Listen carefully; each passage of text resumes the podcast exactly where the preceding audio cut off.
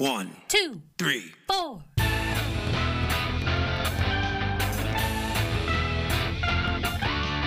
Monster movie. Fun time, go! Monster movie. Fun time go. Monster. Movie. Fun time. Go! Monster movie. Fun time go. with Precious D and Honeybee. Fun time, go! Hello, everybody! Friends and neighbors. I don't remember what you always say.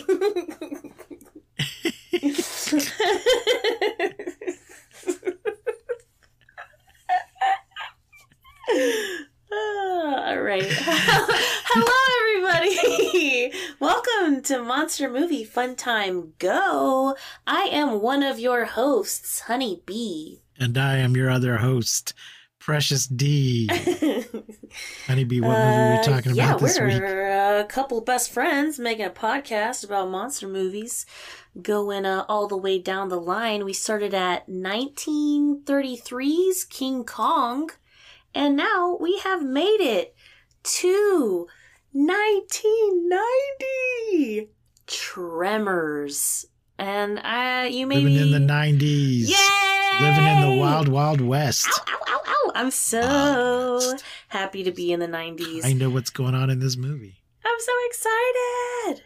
I'm so glad we're here. Like we're we're actually in like my era of movies. Like I, I'm almost alive at this point in our journey and I'm so excited because this is like the first movie that we've watched Ah. outside of our Halloween series that I have seen like over and over and over and over again and I love it.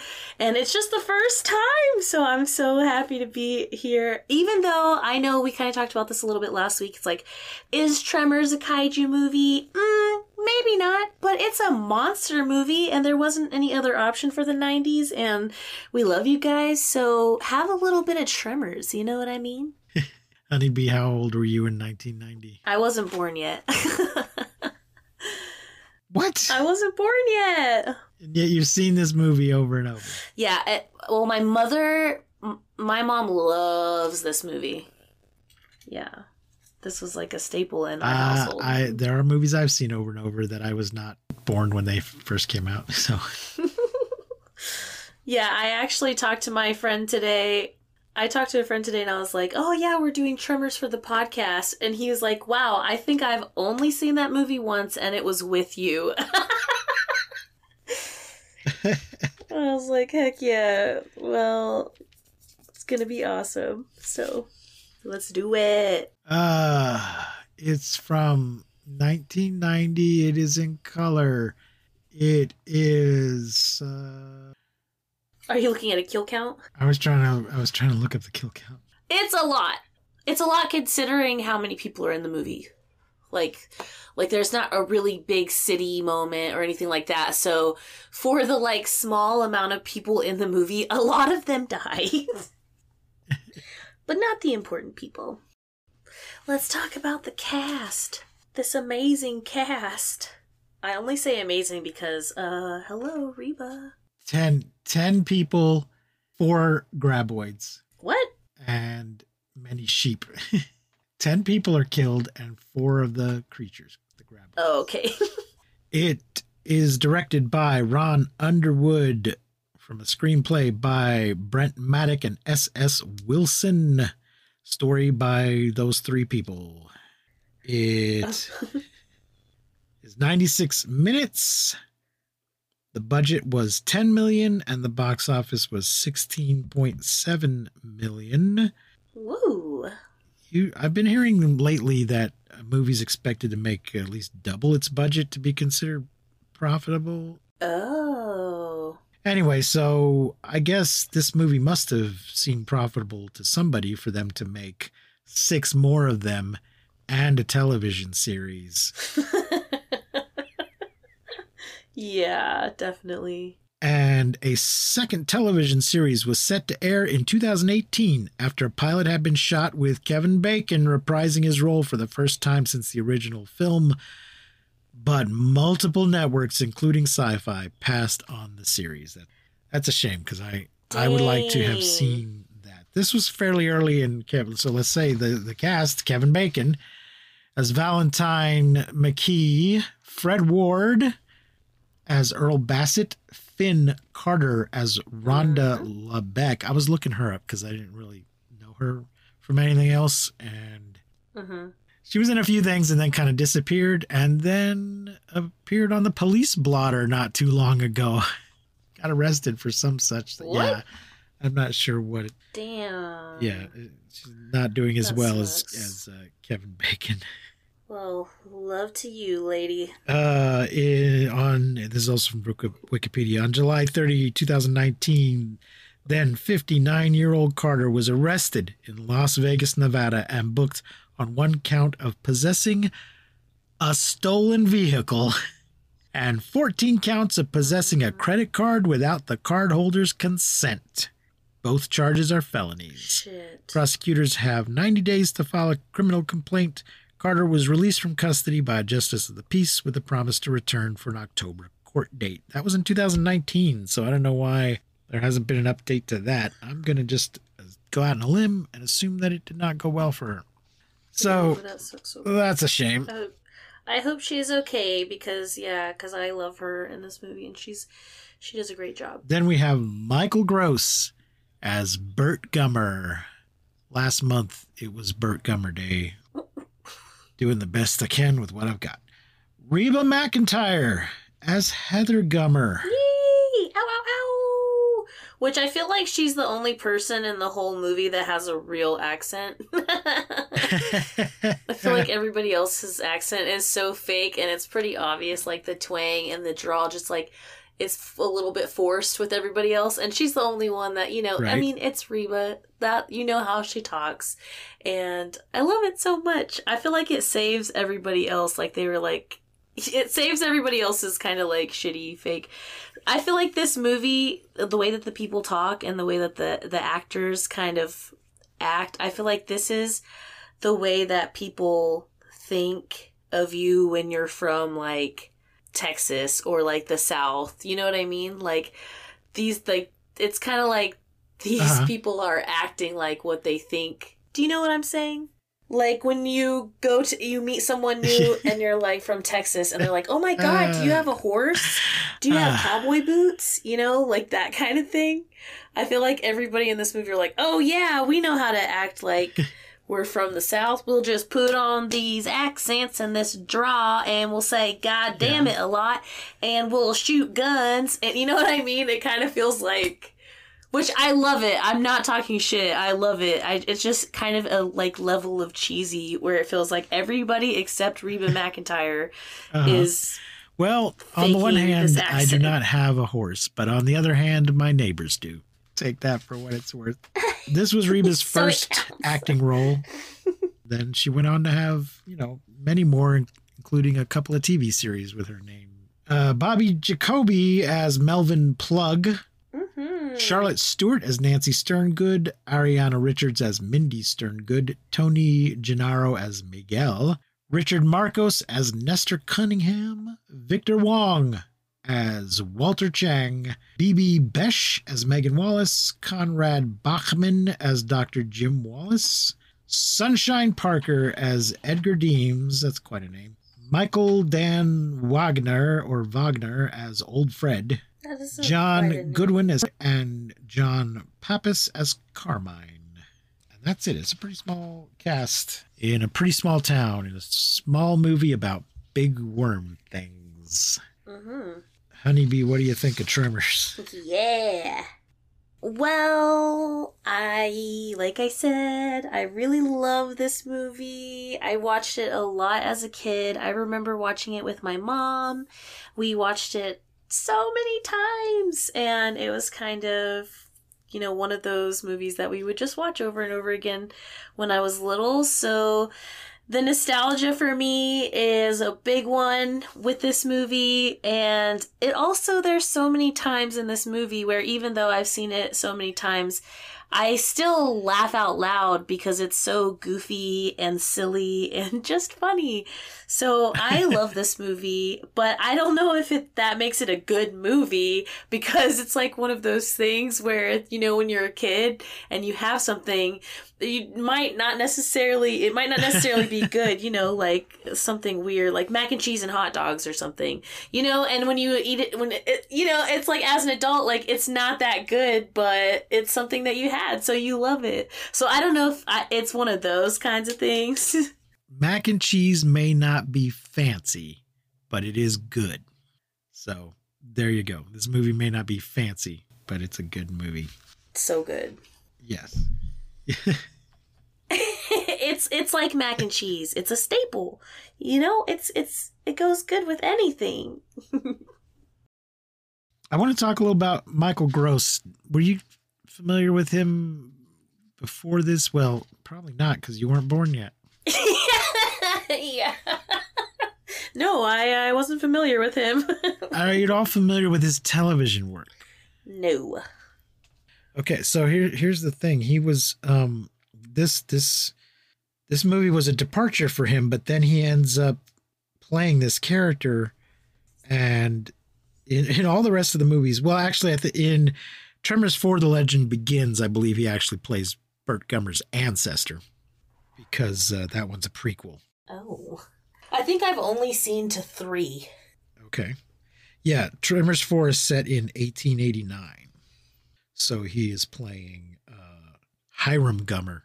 Anyway, Michael Gross first became well known playing Steven Keaton, the father, on the sitcom Family Ties, which made Michael J. Fox famous playing his son.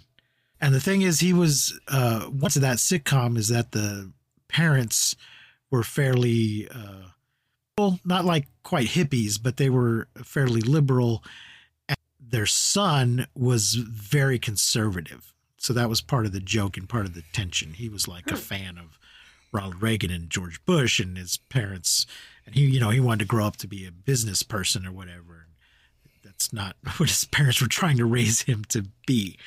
So he was offered this part and took this part as a as a great contrast to his previous television persona by playing this crazy hmm.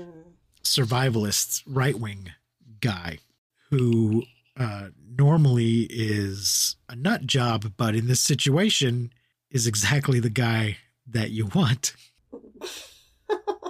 it, it was just an interesting career shift for him. Doubly interesting that he just continues to play this character for the next several years. But let's get into the plot from Wikipedia. Thank you, Wikipedia. Valentine. Val McKee and Earl Bassett are handymen working in Perfection. They're not hired hands, they're handymen.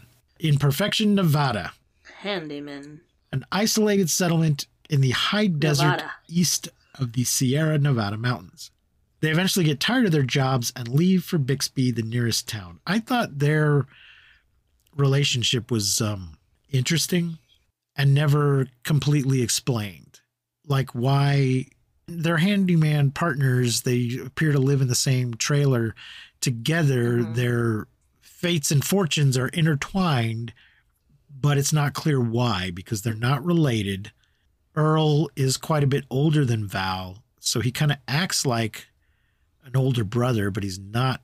They're not a romantic couple. Just at some point, they partnered up, and now they're sort of one of them can't leave town without the other. You know, It- it's a decision they both have to make to leave town. I think it's because they decided to like start this business together. Like they're business partners. Like they decided to do the But it's a very informal business. It's just sort of well because it's a small town. to town. me. It just seems like well, we're a couple of friends who are desperate and we'll take whatever jobs we can get. But it's not like they're paying taxes or they're incorporated or anything like that. So I just found them very interesting. How they how did the two of them end up in this situation and in this partnership? But we we don't ever know. They never tell us. So they get, but they keep talking about leaving and going to Bixby, and then they finally. I think it was the shit exploding in their faces that was the uh-huh. last straw. they start the movie laying fence for somebody, and then somebody wants them to come pick up some trash, and then they're doing a job, you know, pumping out someone's septic tank. Something get, isn't hooked up right, and they get covered in shit, and that's when they decide, Let's it, go. Time to move on. we're going to we're going to Bixby. As they're about to leave, this woman offers them a job, but they follow through. They're like, "Nope, we're going." But as they leave, they discover the dead body of another resident, Edgar Deems, perched atop an electrical tower, still grasping the tower's cross beams and his rifle. Mm, poor, poor Edgar. I really did like these guys though because Yeah, they're really great. They're they're like one-liners. So many one-liners. I just meant that even though they've decided, fuck this place, we're out of here, they stumble across this problem and they re- and they deal with it. They don't just say, "No, this isn't our problem. we're we're leaving. We're going." They they are responsible citizens, in spite of the fact that they are kind of transient and kind of untethered and and they're still very good citizens in that they we're the ones who are here we found this situation we have to deal with it so they get the guy down and they take him to town or take him to the doctor you know they do what they need to do and i uh, really appreciate and that's their sort of their attitude throughout the whole thing is that even though we don't really want to be here and are tired of this community we're still part of it and we've got to do something Yeah, I actually have a note about this later on where I, I, I put this is the best movie that we've seen as far as like teamwork and working as a group goes because everyone just really comes together and you know they have this one moment where there's a little altercation Yeah. but only because they have to put it in there like but yeah this movie is so you're right it's Right. just it's so wholesome in that way there's a great diversity of ethnicity and of personalities and character, but very minimal conflict. Yeah, there's just one moment when Burt was like, "Wait a minute, you brought us out here when we could have been safe over there, you dumbass." Mhm. But he gets over it pretty Yeah. quickly. Reba calms him down and he gets over it. Anyway, the doctor determines that Edgar died of dehydration, apparently having been too afraid to climb down. Uh, they're skipping over the introduction of the Mhm. geologist student Rhonda this was a this I found this part a little bit problematic. why So I guess there had been another geology student and now there's a new one because there's there's the university or whatever has these seismographs set up. So I guess it's always some intern or students or doctoral thesis candidates turn to come out there and monitor them for a while. And then somebody says something about, well, did you see the new student? And when Val finds out it's a woman, he just goes all cartoon wolf. Auga. Yes, he's all like "Auga," and he's starts listing off the qualities that she will have. He's just, he's basically he's praying that Nice she will be Legs. yes, and legs that won't quit or legs up to there Legs or that whatever. go all the way up. And Earl, who's older and wiser, is like, dude, you've got to let go of this hyper specific list of qualities that you're demanding that a woman have because you're going to miss out on good, you know, on good candidates, on good opportunities, on good potential partners because they don't meet your ridiculous standards. You need to get over that shit. Mhm. And then when they when they meet Rhonda, she doesn't have any of those qualities, and she's got that white sunscreen stuff. shit. the sunscreen Yeah. But she her but she really is a babe. Like she is Yeah, yeah, yeah. ugh, her freckles. yes, they just wanted her. curly They just want her hair. to look a little bit awkward when we first see her, so that he's Val's disappointed at first. Yeah. He managed. He gets over it. So what what did you think Uh, was so they- they problematic? her- So what did you think was problematic? Oh, just him being. Well, the thing is, they do present him as being a dum dum, Yeah, and then they call him but out on it. just yeah, his his whole attitude is just kind of like, oh man, come on. and also it's like it has to be that way so he can grow throughout the movie. And like That's true. build. That's true. He did. Yeah, I guess it's not that problematic in that he is kind of presented as being wrong for thinking that way, Mhm. and he does and he does learn better. But yes, he's very much objectifying the ladies. Yeah, there there's this one Uh. certain line too where he says something like he's like, I'm a victim of circumstance, like they're talking about that list. and He's like, I'm a victim of circumstance. And then Earl's like I can't remember exactly what the words are. He's like, "Thir- circumstance, I thought you'd call that your pecker. Was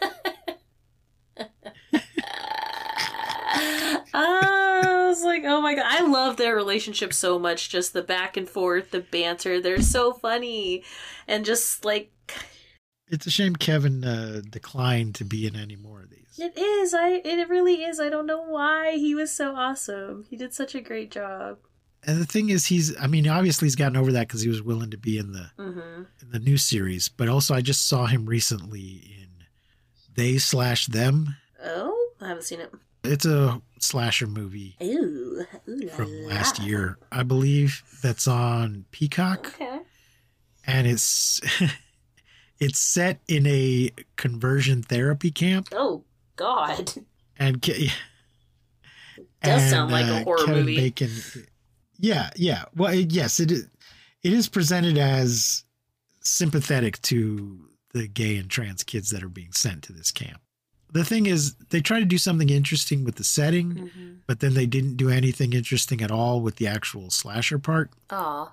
so it's not great but i've seen worse but anyway kevin bacon's in it How did he do? So, you know, and he, and he was in some other horror thing just a few years ago. Oh no, he did a great job. Oh my God. He also he was in a horror thing. Uh, I don't know what year it is, but he was in a movie called Stir of Echoes. Oh yeah, that was that was like in the '90s, early 2000s. Ugh, so good. Um, I'm I'm thinking of one from just a couple years ago though. I used to be really good at Six Degrees of Kevin Bacon. I just recently found out about that. Oh yeah, I had the I actually had the book because the guys that came up with the game, that was how they managed to actually make some money from the game. Mm. was by publishing a book explaining it and giving some examples and giving some basic rules and stuff. You Should Have Left Hmm. is the horror movie I'm thinking of from 2020. Don't think I saw it.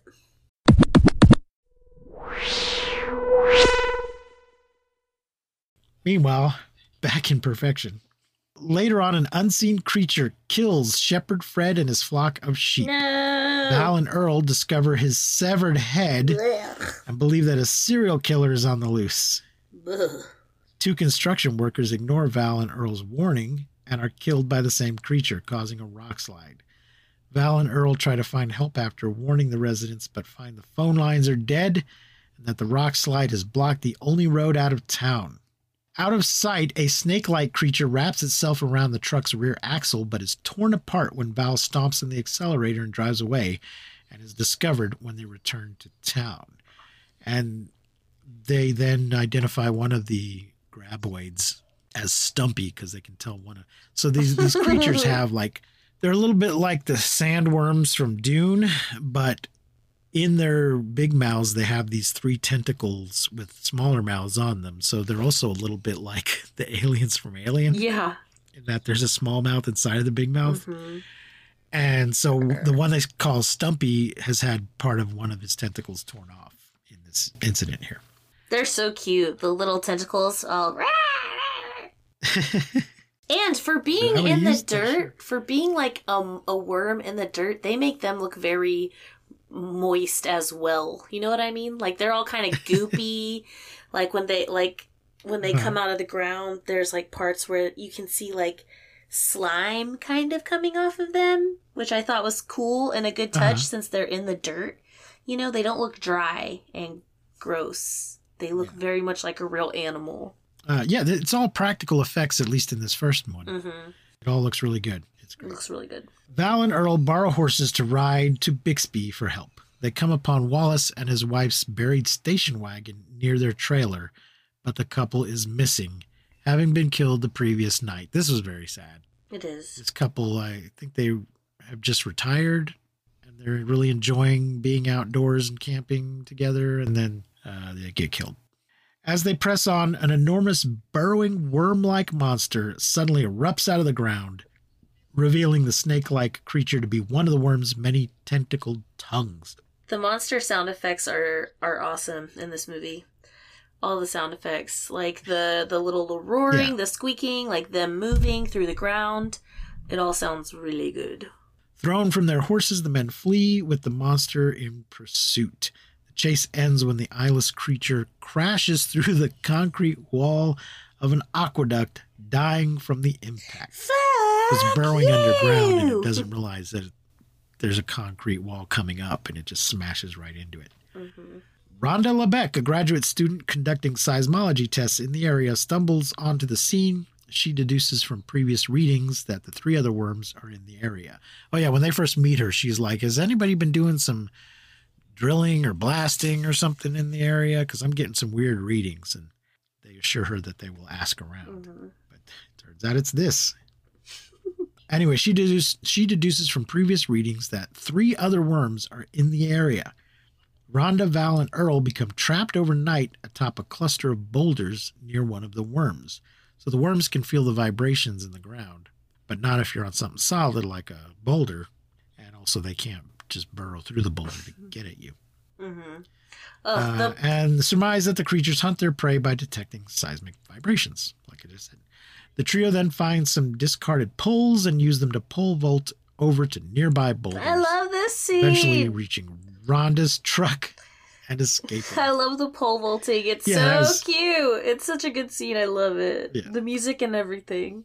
Also, did Marlboro pay for this movie? Because, geez Louise, like, there's always, there's so many parts in this movie where there's like a Marlboro cigarette, like, just pack just sitting there, like, perfectly facing the camera, like, even not even in the right place. You know, it's just so funny. So many Marlboro moments. It was I didn't notice. Are the people actually smoking them, or are they just kind of there? No, they're smoking them.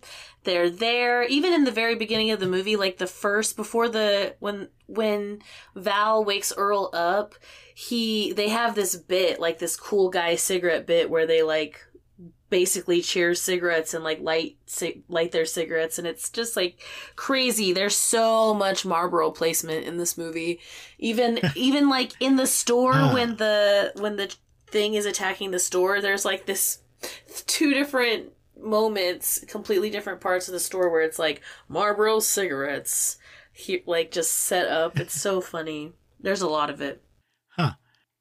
There comes a point in Hollywood where they, you know, try to start moving away from glamorizing the use of tobacco. It was screen. not the guess we had not 90s. gotten quite to that point yet. Definitely not. Because I remember when I was a kid, you could still smoke everywhere. Every restaurant you went into, it was like smoking or non smoking. Remember that? Yep. Yep. Yeah, it was like you could smoke everywhere. You, like, it was. At one point, people smoked on airplanes, in grocery stores. Like, it's Yep. crazy. All of the cars, I Ah. remember when I was a kid, all of our cars had um, ashtrays, like, built into the car. Yeah. Yep. And we were never a smoking family, but we had cars with ashtrays in them. As a kid, you just kind of sit there and play with them, Yeah. of flick them open and close. Yeah. Maybe gum might end up in them, but Yes, yep. We would get in so much trouble if we put gum in them, but we definitely did try. and we were a smoking family. I started smoking super young. I have since quit. I almost four years since I quit. If you are struggling with tobacco use, I'm telling you right now, I read a book. It's called The Easy Way to Stop Smoking by Allen Carr.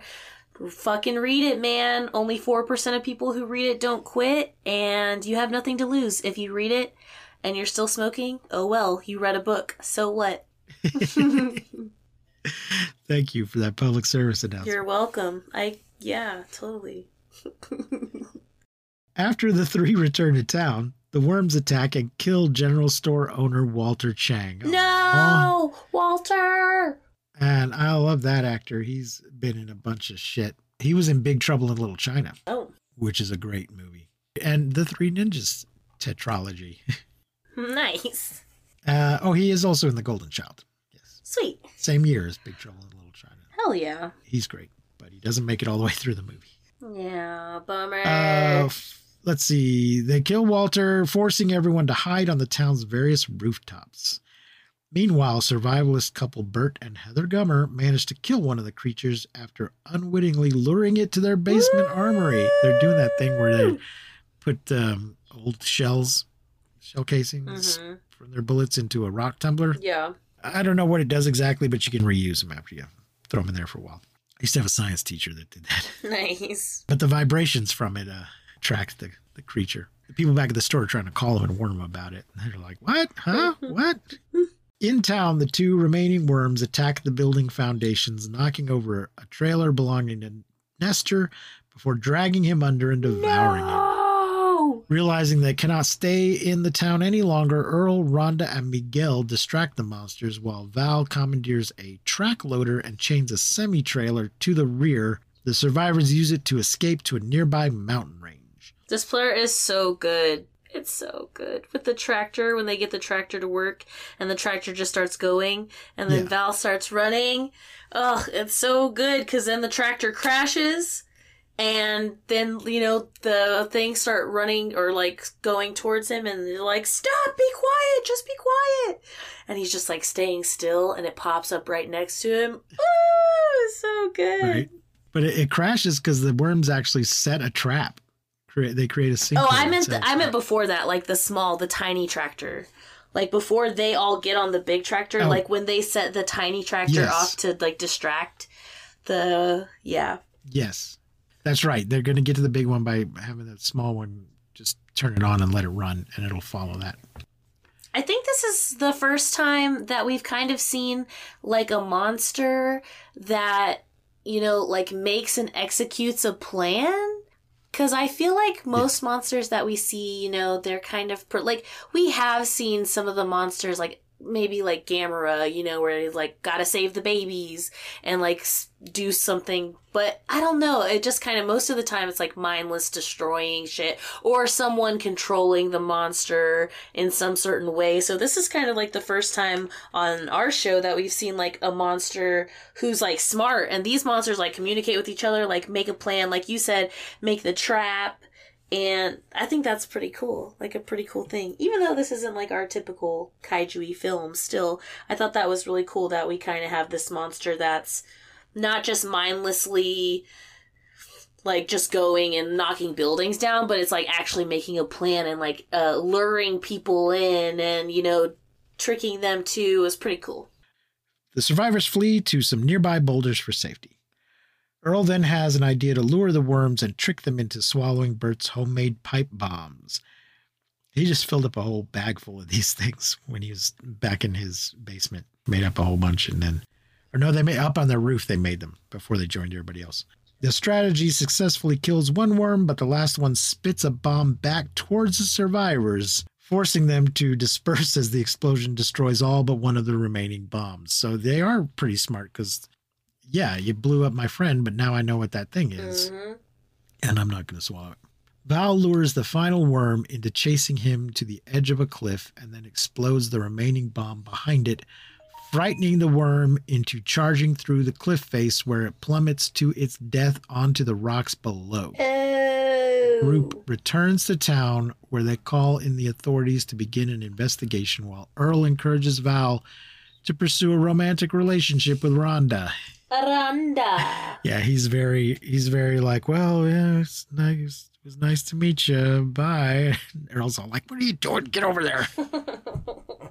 so, um, yeah, they they have a little smooch and It's really cute because the romance in this movie, like it starts out where Val's like, "Oh, it has to be this, this, this, and this," and then he kind of grows as a character throughout the movie. And at one point, like when they have to sleep on the rock, he gives her his jacket. He's like a gentleman and so sweet. And then at the end of the movie, he's just so nervous and shy and kind of. It's just such a nice change of pace from the romances we've seen before, where kind of the guy is just shy and giggly and doesn't really know how to you know, initiate the romance. It's super cute. I really loved it. I love the character building through the movie and how he kind of changes and he's like not uh, by the end, you know, he's like the the good guy. He saved everybody and blah blah blah blah blah. Uh yeah, it's it's great. It's great fun. It's well done. The effects are good. Everybody's good in it. Mhm. Uh, it's a shame that Fred Ward and Re- well, Fred Ward comes back for one more movie, and then I think he's out. And Reba does not come back for any more. Aw, Oh, she was so good. Sh- We'll see Bobby Jacoby one more time in one of the later ones. The third one, I think. Nice. Melvin. Melvin shows up in a. Uh, and of course, as we mentioned, uh, Michael Gross will be in all the rest of them. Hell yeah, brother. So we will get to those when we get to them. Such a classic. What is your favorite part of this movie? uh, maybe it's the elephant gun. That's funny. I just like hearing Reba say elephant gun. yeah, yeah. I don't know if I have just one favorite part. Something I remember the most the most from like watching it as a kid is um sometimes they do this camera angle of like the tremor, you know, sneaking up on someone or like going through the it's like it's kind of like the POV of the it's not because it's Yeah. underground, but you know that camera angle. It's something that I really remember as a kid and just seeing it and just like being just you know loving it so much. So, yay! I love this movie. I'm so glad that we put it on the list. What rating are you going to give it, Honeybee? I am going to give it a 4. Oh, because I was going to give it a five. Oh my gosh! I'm so happy for you. I'm so happy that it's a five. it's definitely like I think that it's a, it is a five in my heart, but I think as as far as like it's just so silly and campy and goofy. I love it so much. I will watch it over and over and over again. And honestly, it probably is a five for me, but. I don't know. I think I think four just because it's it, it's like like I said, it's one of those things where I I don't know if that it's a good movie or if it's just something that I love so much from my childhood. You know what I mean? Uh huh. Well, but I mean, it's our subjective rating system, and five means I loved it. So well, I'm glad. doesn't matter why you loved it; just matters if you liked it or you loved it. Yeah, I I also loved it. Where is it available? It I I don't know if it's streaming free anywhere, but you can buy it or rent it on all the things, you know, like the Vudu and the Prime. Amazon and and all of that kind of the YouTube and the Google and all those things. I think you have to buy it though. I don't think it's streaming free anywhere. Yeah, it's uh it's not streaming free anywhere, but it is available to rent or to buy on all of the major the Apple TV, the Redbox, the Amazon Prime, the Google Play, the YouTube, Vudu. Fuck yeah. Did you say Redbox? Highly recommend it. Redbox uh, has a website where you can stream things Oh. in addition to going to the actual physical box. wow, I did not know. Yeah, and they uh, like uh, many of these things. Some of them are to buy or to rent, but some of them are free. There's some free stuff. Fuck yeah, I'll be checking You might have to watch a commercial. I think they even have a few exclusive things. So Cool. if you're looking for some free content, check out redbox.com. Redbox, not a sponsor of this program. Let's see, what is next week? Godzilla versus King Ghidorah. Dora. Yeah. Until then, I have been Precious D. And I have been Honeybee. Remember to keep calm and take shelter in basements. And please don't misuse science. We will not see you, but you will hear us next time on Monster Movie Fun Time Go. You've been listening to Monster Movie Fun Time Go. If you enjoyed the show, please rate and review us on your podcasting platform of choice. Our theme song is by the Texicano folk rock punk featuring Lita Lopez. You can support the show, find links to our social media, and even leave us a voice message at anchor.fm slash mmftg. Today at the gym, someone was like, I like your shirt. And I was wearing my Keep Calm and Take Shelter in Basement shirt. And I was like, oh my god, thank you. It's from my podcast. Were you able to give them the, the details? Yeah, I turned around and showed them the back, and they like read it, and they were like, "Oh yeah, wow, we're gonna have to check it out."